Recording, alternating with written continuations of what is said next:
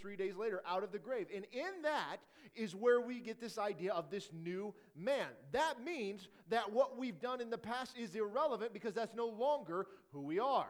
However, what we do after that point is we begin with a sanctification process. That is where the Holy Spirit leads us into all truth and we begin to change our fleshly body, if you will.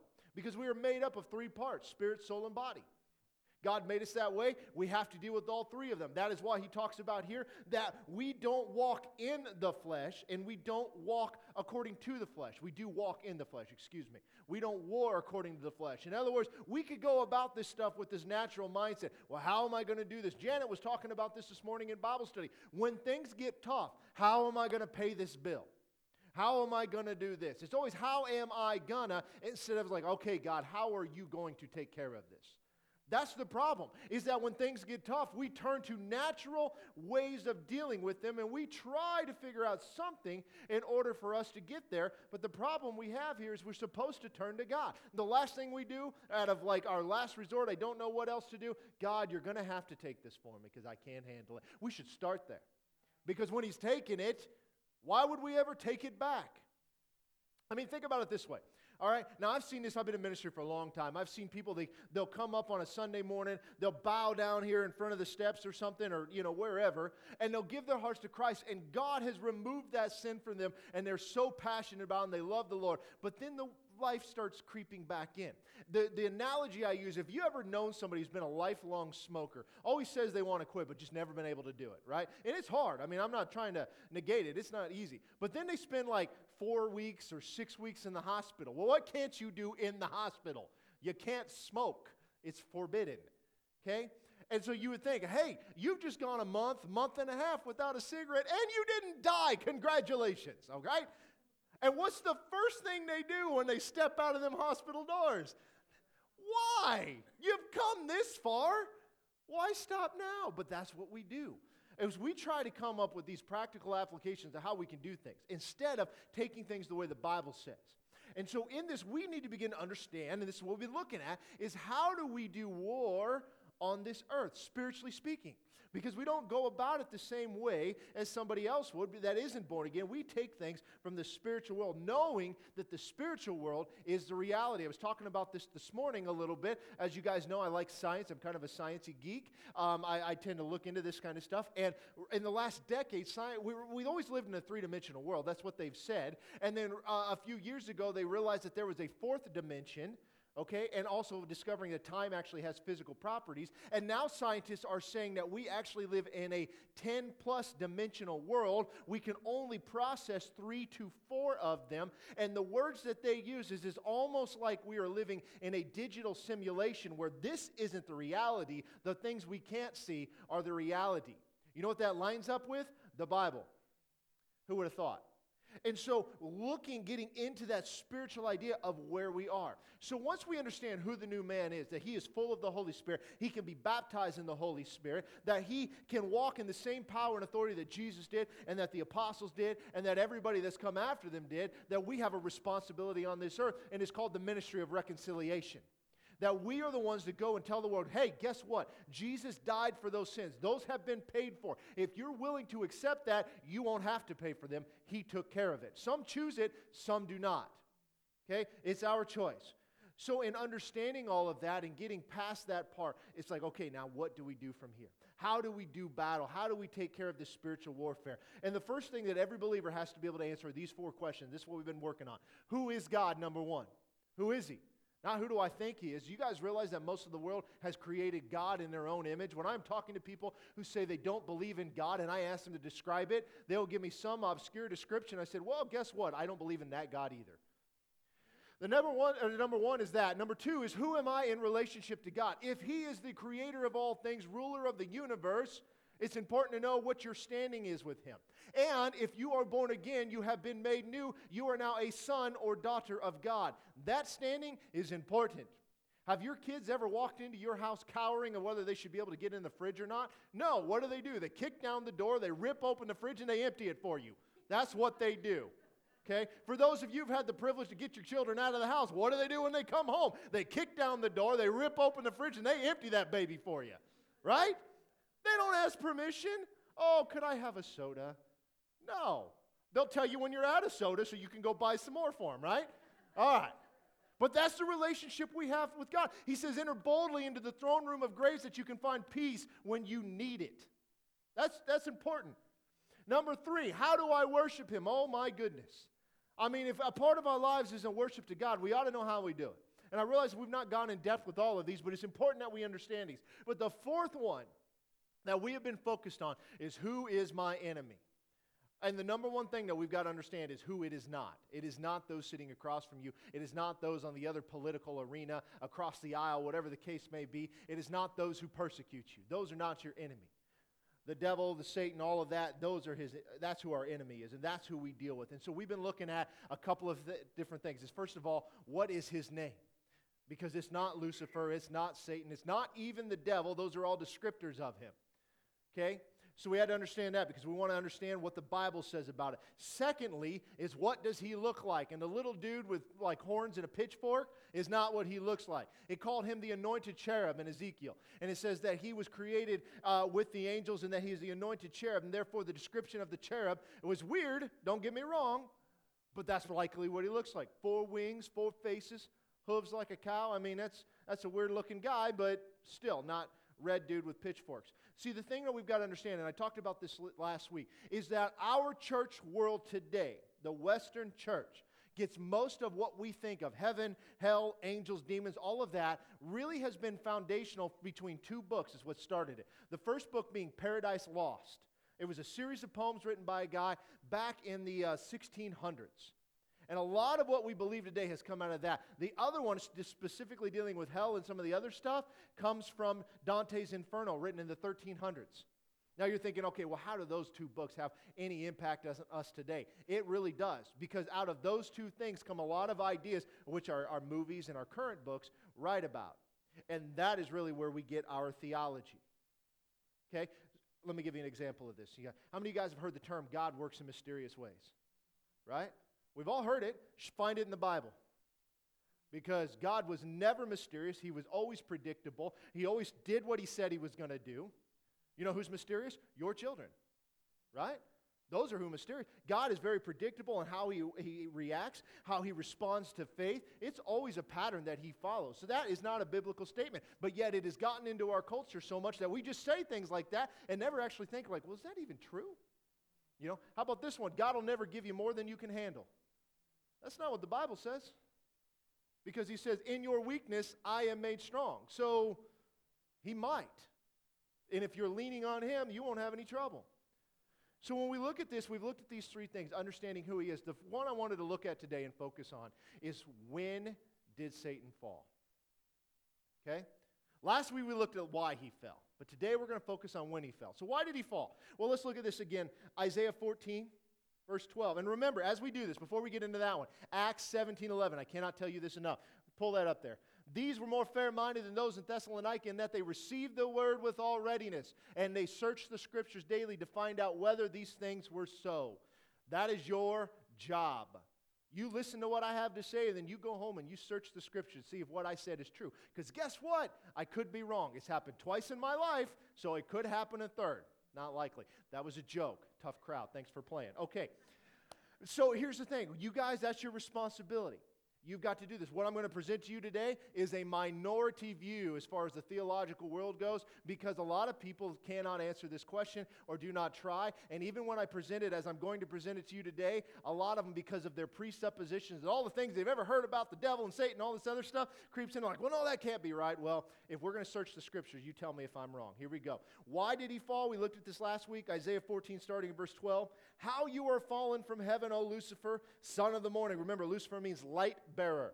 How you are cut down to the ground, you who weaken the nations. For you have said in your heart, I will ascend into heaven. I will exalt my throne above the stars of God. I will also sit on the mount of the congregation on the farthest sides of the north. I will ascend above the heights of the cloud. I will be like the Most High.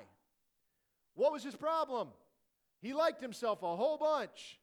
It says in Ezekiel, because of your beauty, we'll look at that later, that you fell and you, all this entered into his heart.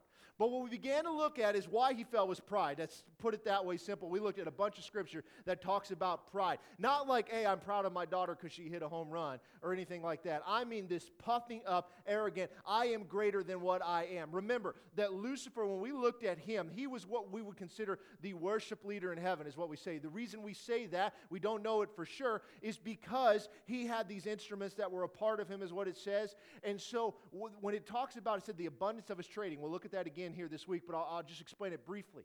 It's that what belonged to God was the worship, but it was flowing through him. And he was keeping a part of that back from God for himself. How great I am. And so, in doing that, that's what the abundance of your trading means. And I use this illustration. If we plugged in an extension cord, do we thank the extension cord for providing power? It is simply the conduit of which the power goes. But the power goes back to the source. That's where the glory should belong. Following me? Same thing in our lives. We fall into this trap all the time. If you trace every sin mentioned in the Bible uh, down to its roots, pride will be at the base of it. Every single one of it. So, in this, in verse 13, it says, I will also sit on the mount of the congregation on the farthest side of the north. What I began to explain to you is what your ideas of Eden are, are not correct because Eden, yes, it was a lush garden, but in it was this was the domain of God. God created three grouping. Well, I shouldn't say he created two groupings. Himself, he didn't create himself. He was there, all right? He created the angels, and we'll see when later. And then he also created man, all three groups being in Eden. This was the domain of God. What was the idea that God was having? He was tabernacling among his creation, which is what it says that when Jesus came to the earth, he tabernacled with them. And what's the ultimate plan that he's going to do? He's going to return and do what? Tabernacle with his people. This was the plan from the beginning. Now, man screwed this up. We'll get into that in a bit. But the bottom line is this is that Eden where it was the domain of God. We always think he's floating around somewhere up there in heaven. No, he was on the earth in Eden. The mount of the congregation on the farthest side of the north was where he was at. And I will show you examples of that in the scriptures today. We see in Psalm 48, verse 1, it says, Great is the Lord and greatly to be praised in the city of our God in his holy mountain. Beautiful in elevation, the joy of the whole earth. In Mount Zion, on the great sides of the north, the city of the great king. Now, this is talking about Jerusalem. But it's the same language that is used here in Isaiah because we believe that Jerusalem was very likely where Eden was. It was the land that was promised to Abraham and so, because of that, this is why we think that, that this is the domain of God. This is where God reigned. What did he do when he had them build the ta- tabernacle? It was now a way for him to once again tabernacle with his people. Same with the temple. He was in the Holy of Holies, so the, only the high priest could get in there, and nobody else could. So he couldn't be with everybody, but he was there. Now, when were these uh, angels created and stuff? Because that's important to understand. In Job 38, verse 4, it says, Where were you? this is talking to Job, God talking to Job. He's getting on to him. When I laid the foundations of the earth. Okay, now when did he do that? In the beginning, right? All right. Tell me, if you have understanding, who determines its measurements? Surely you know, or you stretched the line upon it. Let me tell you, if God's having this kind of conversation with you, you done screwed up. All right? He's getting pretty sarcastic. Oh, yeah, where were you at when I? Okay, go on. Verse 6 to what were its foundations fastened, or who laid its cornerstone? Verse 7 When the morning stars sang together, and all the sons of God shouted for joy. The morning stars is a name given for angels. Right? You need to understand that. It mentions them uh, uh, before. In Isaiah uh, 13, uh, 14, verse 13, it says, I will exalt my throne above the stars of God morning stars, stars of God. It is referring to these angels. In other words, he is exalting himself up. When were they created? Sometime before the cornerstone was laid on the earth. They watched it happen. When was that? We don't know. Was it the day before? Was it the same day? We don't know, but we know that they were there. Now, here's another thing that you need to understand. Because in Eden was the domain of God, this is where his kingdom reigned. And I will show you more of this later, but we need to look at this and understand what I'm talking about. In Psalm 82 and verse 1, here's what it says God stands in the congregation of the mighty, he judges among the gods. What gods is he referring to? Well, we need to understand this when we get into the Hebrew. You guys know what the Hebrew word, especially in Genesis 1, for God is it's Elohim. Okay, we've talked about that before. Elohim is the Hebrew word. You got Elo for God. I am any makes it plural most of the time. Elohim is God. So that verse 1, verse word is Elohim, stands in the congregation of the mighty. But he judges among the gods. You know what word is used there? Elohim. It's the same word, which tells us something. Because this is not referencing God like he is. This is something lesser. This is actually referencing the angels. God stands in the congregation of the mighty. He judges among the angels, is another way that you could put it, the Elohim. You guys, what he's doing here is it's this throne room set up. I know it's weird, but you got to trust me on this. It's the same word. What, we, we, what happens too often is we oversimplify something. Okay? How many of you guys heard the term logos and rhema? Right? It's in the New Testament. We see that. Logos is the written word of God, Rhema is the spoken word of God. That works great until you realize that in John 1 1, in the beginning was, was the Word, and the Word was God, and the Word was with God. That word being Jesus, but that word in Greek is logos, written word. So was Jesus a written word on a page? Obviously not. That means our understanding of it is too simple.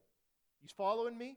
We throw these terms out like we know everything about him. So he stands in the congregation of the mighty. Picture him on his throne with all these angels around him and his creation.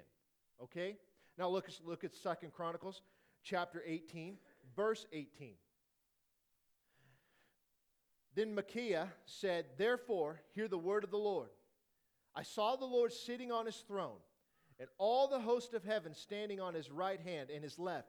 And the Lord said, who will persuade Ahab, king of Israel, to go up that he may fall at Ramoth Gilead? So one spoke in this manner, and another spoke in that manner. So who's speaking? It's these angels. Okay? Then a spirit came forward and stood before the Lord and said, I will persuade him. And the Lord said to him, In what way? So he said, I will go out and be a lying spirit. Dealing with Ahab, right? King Ahab, Jezebel, horrible people, terrible king in Israel. But here you've got God talking to his creation, his angels, about how they are going to execute something. You guys see that? This is the picture that you should get of what Eden looked like. God did not need creation to make himself complete, he is whole. But he decided he created angels, and what were the point of the angels? They were to be ministering spirits unto the pinnacle of creation, which is mankind. He created mankind for one purpose be fruitful, multiply, and fill the earth. And you'll see that here in a minute. So, what I'm trying to get you to understand is that in Eden is where God and the angels and ultimately Adam and Eve were at. You guys with me so far? Because I'm just laying a foundation. Let's look at the creation event. Let's jump into Genesis chapter 1. All right? It says, In the beginning, God created the heavens and the earth. Okay? So the first thing that God created was time. That's the beginning. Heaven, space, the earth, matter. And from this he will create all things. The earth was without form and void, and darkness was on the face of the deep. And the Spirit of God was hovering over the face of the waters. Now, let me put this in perspective so you can understand this.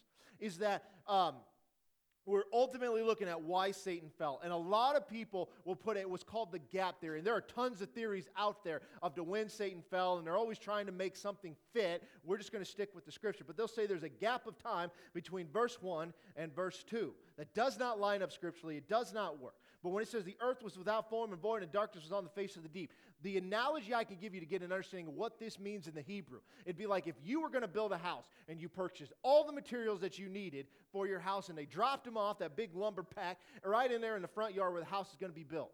Everything that you need is right there, but it is formless and without void. You have to put the pieces together to make it into a house. That makes sense? You guys with me? Okay, let's go on. Then God said, verse 3, Let there be light. And there was light. And God saw the light that it was good. God divided the light from the darkness. God called the light day, and the darkness he called night. So the evening and the morning were the first day. That's day one of creation. Then God said, Let there be a firmament in the midst of the waters, and let it divide the waters from the waters. Then God made the firmament. He divided the waters which were under the firmament from the waters which are above the firmament. And it was so. And God called the firmament heaven. And so the evening and the morning were the second day. Now, we're not going to get off into some of the details here just for the sake of time. Then God said, verse 9, Let the waters under the heavens be gathered together into one place, and let dry land appear. And it was so. And God called the dry land earth, and the gathering together of the waters he called seas. And God saw that it was good. So what did he do? There was land there. He pulled all the seas together. Now we have land masses. Uh, verse 11, then God said, Let the earth bring forth grass, the, the herb that yields seed, and the fruit tree that yields fruit according to its kind, whose seed is in itself on the earth. Just like we see today, right? If you ever planted corn, what does it make? More corn. It's after its own kind. If you ever plant corn and you get watermelons, call me because we're both going to be rich. All right, let's move on. And the earth brought forth grass and herb that yields seed according to its kind, and the tree that yields fruit, whose seed is in itself according to its, its kind. And God saw that it was good. So the evening and the morning were the third day. That's day three. Then God said, Let there be lights in the firmament of the heavens to divide the day from the night, and let them be for signs, seasons, and for days and for years. I'm going to pause there okay? Because I want to make sure we understand. We talked about this when we talked about the feast. We think of signs, times, and seasons as like, okay, it's it's you know it's 11:30 on a Tuesday, and then well, it's still spring technically, but it feels like summer a lot of days, okay? So what that's not what it's necessarily talking about. Yes, those things are true, but is the moedim, the appointed time, this calendar that God set up because they are all hinging upon this. It's the same word used for those feasts that the Jews followed, right? Passover, eh, eh, first fruits, all of that kind of stuff. The reason that's so important to understand is that God followed that calendar when Jesus appeared the first time, and He will follow that same calendar when He appears the second time.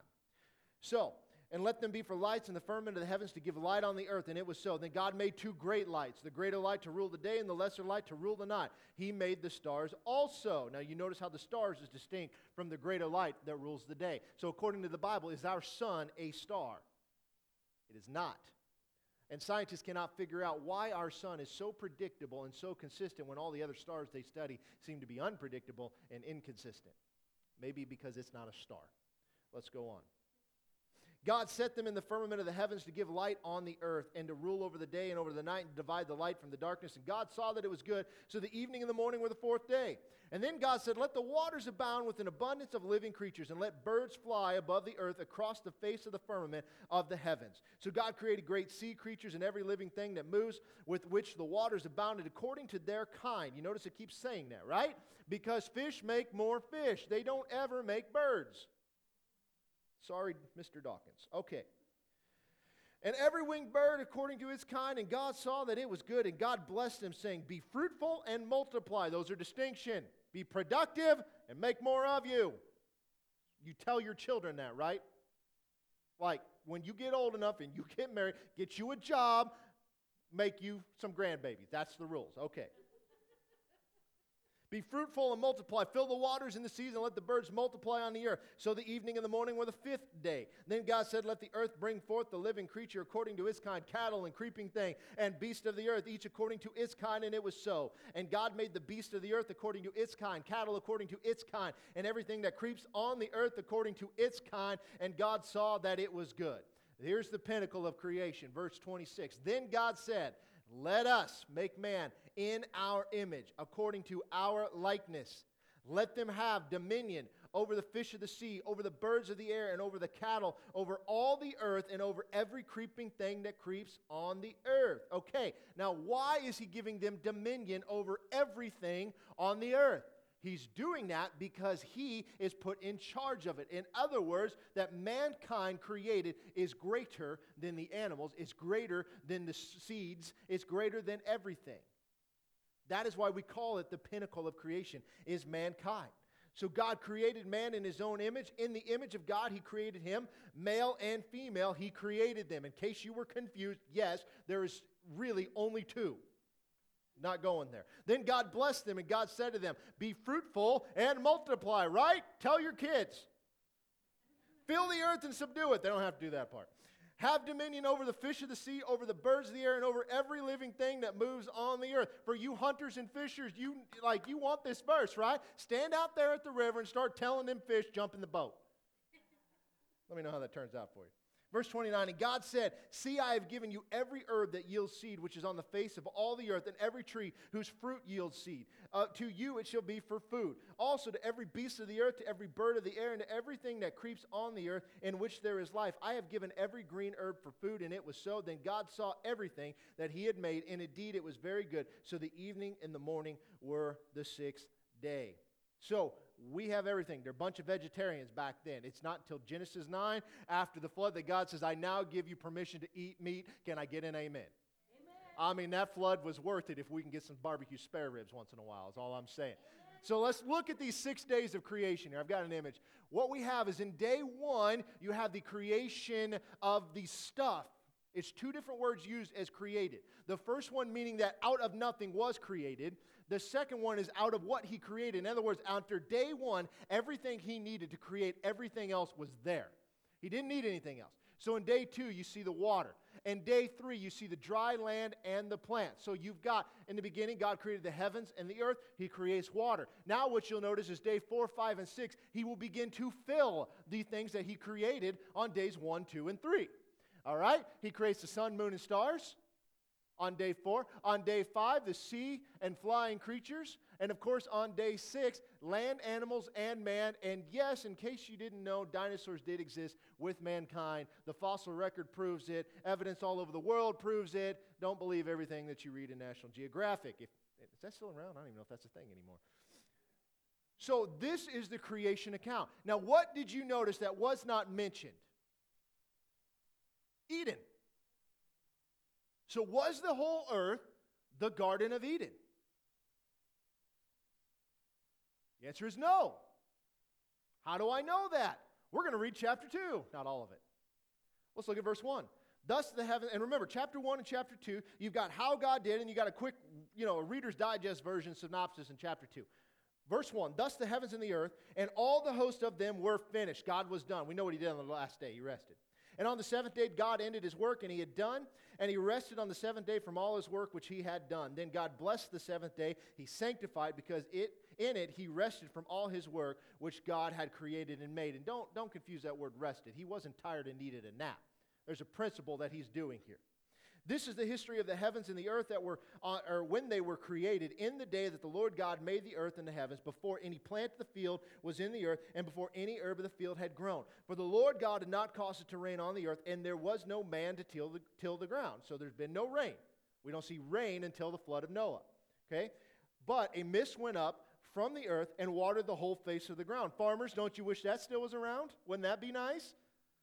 And the Lord God formed man of the dust of the ground and breathed into his nostrils the breath of life, the Ruach, the spirit of man, and man became a living being. Now, watch verse 8. The Lord God planted a garden eastward in Eden, and there he put the man whom he had formed. And out of the ground, the Lord God made every tree that is pleasant to the sight and good for food. The tree of life was also in the midst of the garden, and the tree of the knowledge of good and evil. So, after he made man, what did he do? He planted a garden. And he took the man whom he created and put him in the garden. What was the garden? It was the domain of God.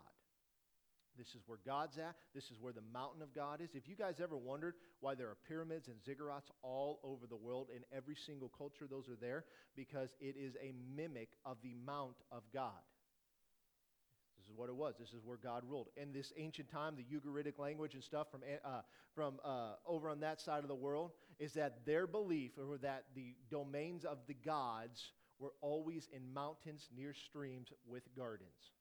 Okay? So this is nothing new. So what do we see here? When was the Garden of Eden planted? It was on day six. It was not the whole earth because God gave him a job to do. His job was to expand the domain of God, the kingdom of God. To, he was supposed to work the ground, okay, gave him a job, be fruitful, multiply, and you're to expand the garden. And so it would become the whole earth. The earth was not in chaos, but there was one specific area, we believe it was Jerusalem, we don't know for sure, that where God was, and he put his man. You guys with me so far? So now we know where Eden was, or at least when it was put into place. How do we know that? Because the Bible just told us, right? Doing a little deductive reasoning, we can see that it was in day six. Now, that tells us this, but doesn't tell us that when Satan fell, right?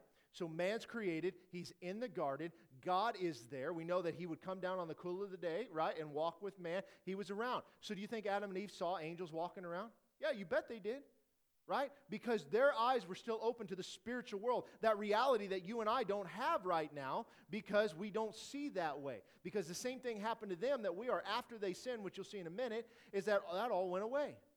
Now, so here we are, they're seeing them walk around. Now let's look at Ezekiel 28 because now we've got to figure out okay, this Lucifer figure, Satan, Beelzebub, whatever you want to call him, where was he and when did he fall? Ezekiel chapter 28. Verse 11 Moreover, the word of the Lord came to me, saying, Son of man, take up a lamentation for the king of Tyre, and say to him, Thus says the Lord God. Now, watch what it says here. You were the seal of perfection. Now, this is referring to Lucifer. This is talking to him. This is the power behind the, the prince of Tyre. You were full of wisdom and perfect in beauty, right? So it's talking about, you know, you can see why things get to their head, right? You ever met that really, really attractive woman that just knows how attractive she is and you know, it's kind of annoying and things like that. That's what this is going on here. Verse 13 You were in Eden, the garden of God. So where was he? He was in Eden. How do we know that this isn't talking to a man? This dude would have been dead a long time ago, right? Eden was thousands of years before this.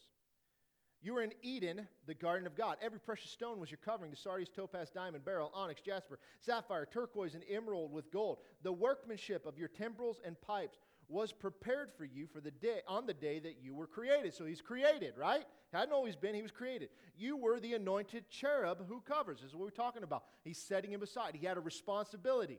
I established you. Who did that? God did. You were on the holy mountain of God. Okay, pause there. Now, where was he? He was in Eden. But he was on the holy mountain of God. So where was that? In Eden. Following me? He was there. You walked back and forth and of the fiery stones. You were perfect in your ways from the day you were created. Did God create everything in perfection? Yes, He did. Until iniquity was found in you. By the abundance of your training, you became filled with violence within, and you sinned. Therefore, I cast you out as a profane thing out of the mountain of God. Where's the mountain of God? It was in Eden. So he was there, he got kicked out, right? And I destroyed you, O covering cherub, from the midst of the fiery stones. Now, think about this. In the description we have here, all these things were. You were perfect. You were beautiful. You had all these stones as your covering. You were in Eden. You were on the mountain of God until iniquity was found in you. And then, as a result of that, he gets thrown out of the garden, right? Now, can anybody think of the only example in the Bible where it talks about Satan being kicked out of the garden? Because there's only one, and it's in Genesis 3. It's where you see the fall of man. Genesis 3, verse 1. Now the serpent was more cunning than any beast of the field which the Lord God had made. And he said to the woman, Has God indeed said that you shall not eat of every tree of the garden? Now stop there. Who is this serpent? Because a lot of people will say, well, this is just some snake. And they'll make something up, like all the animals talked back then, right? Now, there's no evidence of that, and there's nothing in the Bible about that, but that's one of the things they say. And then later you'll see that he says, on your belly you should go and eat dust all the days of your life. Well, snakes at one point had legs, and then God chopped the legs off of them, okay? That's not what this is saying either. And the other thing they'll say is because he went to Eve, that's why women are afraid of snakes today and men aren't. Okay? I know some men I happen to play golf with one of them who are deathly afraid of snakes. And it is funny when you see one with him. Very funny. Yeah, Paul will be all right. It's funny. But now let's, okay, so I'm saying that this serpent is the devil. Well, how do we know that? Well, let's look at a couple of verses here. Okay? Go to the next, next one there, guy. 2 Corinthians 11, 3. But I fear, lest somehow, as the serpent deceived Eve by his craftiness, so your minds may be corrupted from the simplicity that is in Christ. Okay, so we see again that same language used. Serpent deceived Eve. That's what we're about to read in Genesis chapter 3. Now, are we still in the beginning? Well, yeah, we are, because it just said the serpent deceived Eve by his craftiness, so your mind well. We're still in that beginning phase. We're still in that early part. But let's go to the next one. Revelation 12, verse 9. So the great dragon was cast out, that serpent of old, called the devil and Satan, who deceives the whole world. he was cast to the earth, and his angels were cast out with him. So, who is the serpent? The devil. Every time the serpent, there's never good things mentioned of serpents. Every time the serpent is mentioned in the Bible, is always referring back to the devil. So, who are we dealing with here? The Nakash. Some can say that you can translate that word not just a snake, which it can be, or serpent, but it can also uh, be translated as lighted one. And what does he do? He transformed himself into an angel of light. Okay? Now let's, look, let's pick this up again. Genesis chapter 3. I'll read verse 1. We'll go on. Now the serpent was more cunning than any beast of the field which the Lord God had made. Question. Okay? The serpent was made, the Satan was made, the angels were made, right? So he was more cunning than anything else that was on the earth. Fair? All made. He said, to The woman, has God indeed said, You should not eat of every tree of the garden? And the woman said to the serpent, We may eat of the fruit of the trees of the garden, but the fruit of the tree which is in the midst of the garden, God has said, You shall not eat it, nor shall you touch it, lest you die. Is that what God said? Not exactly. He said, You should not eat it, lest you die. Never said anything about touching it. Put her own spin on it. Then the serpent said to the woman, You'll not surely die. For God knows that in the day that you eat it, your eyes will be opened, and you will be like God, knowing good and evil. So when the woman saw that the tree was good for food, that it was pleasant to the eyes, and a tree desirable to make one wise, she took its fruit and ate. And she also gave her husband with her, and he ate. Now look at that. What made her fall? She was tempted by the serpent. But look what it says here that it was pleasant to the eyes, it was desirable to make one wise, and so, because of that, oh, and it was good for food. Because of that, she took and eat. That's how sin is, right? It looks good.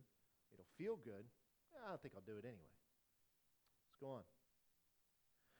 Then the eyes of both of them were open, and they knew that they were naked, and they sewed fig leaves together and made themselves coverings. Why weren't they concerned with that before? Is because they were covered in the light of God. Their eyes were open to the physical world now. And they heard the sound of the Lord God walking in the garden in the cool of the day. And Adam and his wife hid themselves from the presence of the Lord among the trees of the garden. Why was the Lord walking in the garden in the cool of the day? He did not have an appointment. Okay? He was always there. He was this is where God was. He didn't come down from heaven at 3:30 in the afternoon. This is where he was. Then the Lord God called to Adam and said, "And where are you?" And he said, I heard your voice in the garden, and I was afraid because I was naked, and I hid myself. And he said, and he said, Who told you that you were naked? Have you eaten from the tree which I commanded you that you should not eat? Then the man said, The woman whom you gave to be with me, she gave me of the tree, and I ate. So he blamed his wife, right? Makes sense. The Lord God said to the woman, What is this you have done? And the woman said, The serpent deceived me, and I ate. So the Lord God said to the serpent, Now watch this. Because you have done this, you are cursed more than all cattle more than every beast of the field. On your belly you should go. You shall eat dust all the days of your life. Now look at the other language in Ezekiel 28 and Isaiah 14. He says, I cut you down to the ground. It's that same sort of language.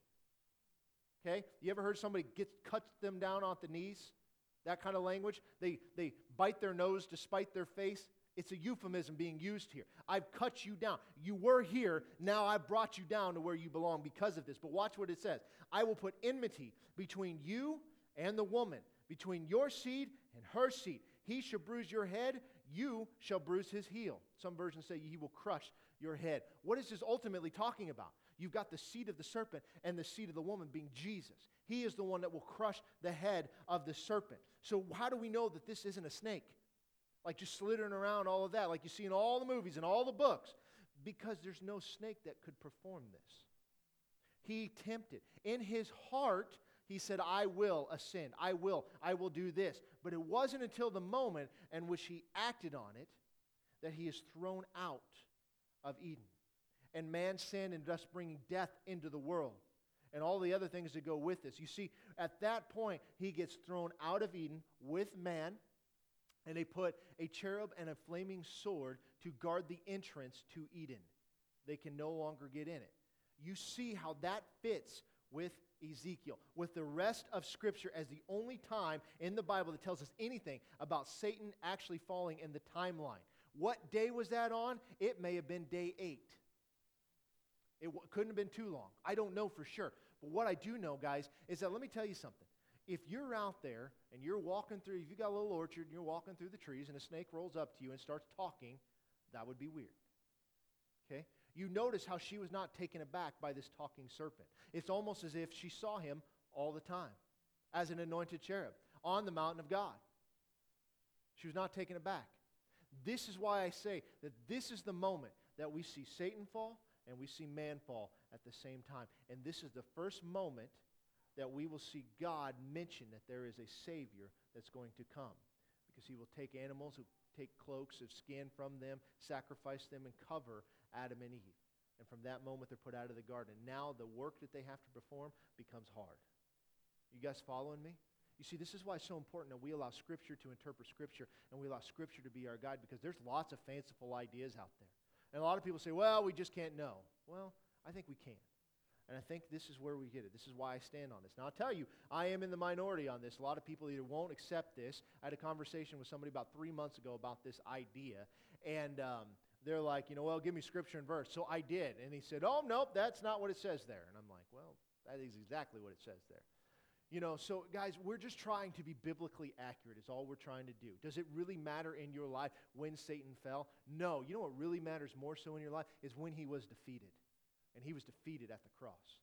That's what matters. But we want to be consistent and understand the scriptures because guess what, guys? We have authority over this guy. He tempted Eve. Adam chose to follow his wife. He laid down his life for her right? That's why the Bible says that men should lay down their lives for their wives. That's why Christ laid down his life for his bride. It's the same thing. But we have authority over him, and we don't have to put up with the nonsense because he is defeated, and that is what you're going to see in the next few.